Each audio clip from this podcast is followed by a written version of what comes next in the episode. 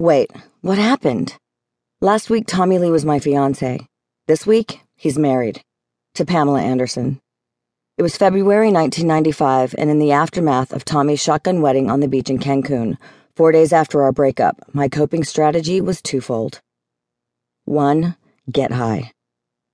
I had a line of some of the dopest trucker speed in Malibu. It was a killer buzz, lasting for days. Back in 1995, the meth was clean as a bean. I had secretly been using throughout my relationship with Tommy as a way to maintain the rail thin Barbie doll figure that Tommy liked, and as a way to escape the growing sense that my life was fucked up on all levels. Very few people knew about my little problem, even though my pupils were dilated in broad daylight and I shouted at invisible dogs. I drove to the corner store for soda, came back eight hours later with gardening tools.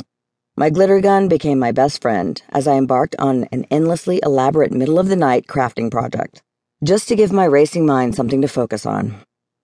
I was spun, a member of a long established club known as the Hollywood Speed Freak Society, a long line of celebrity tweakers who, like me, were afflicted by the cursed disposition for that unsavory mistress, methamphetamine. 2.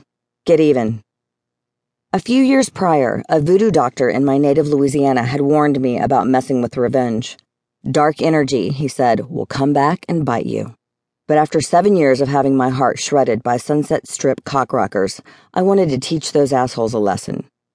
Hey, I'm going to flip the script. Treat these guys the way they treat us, I thought. I had reached my tipping point, and I was ripe for revenge.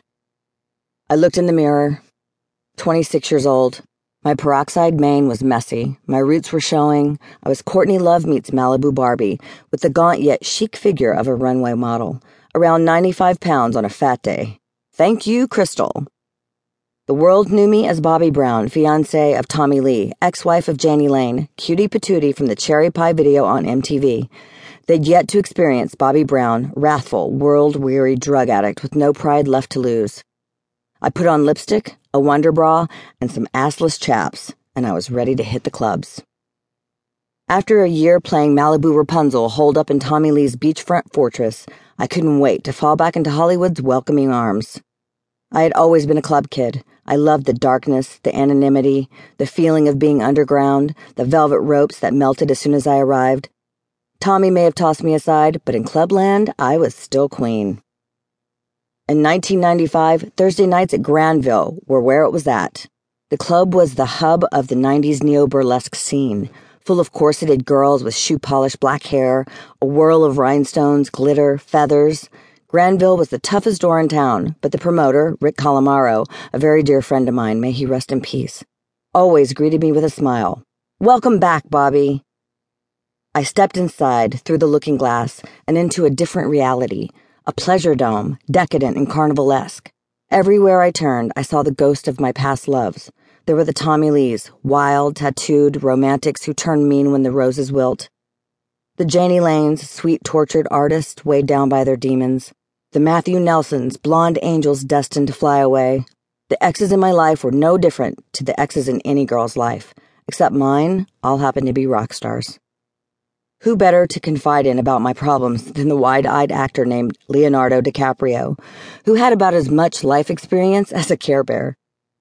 Thing is, I told him as we chatted at the club, if you're not grown up enough to deal with their musician issues, the rock star lovers can send a girl down some very dark and dangerous rabbit holes. You know what I mean?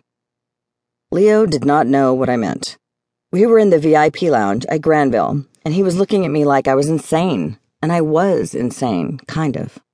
The stress of being married to one rock star, Jani Lane, engaged to another, Tommy Lee, and then jilted thanks to my professional rival, Pamela Anderson, had taken its toll.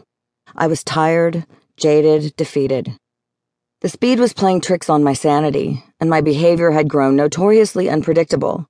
But how could Leo possibly understand? I mean, he was so fresh and upbeat. He looked like he should be drinking milk, not martinis. For years, Leo had been dancing up to me at the club saying how he wanted to make me his girlfriend. I smiled and I'd pat him on the head. Oh, how cute. I was seven years his senior and felt like his grandma. I'd never been someone's gilf before.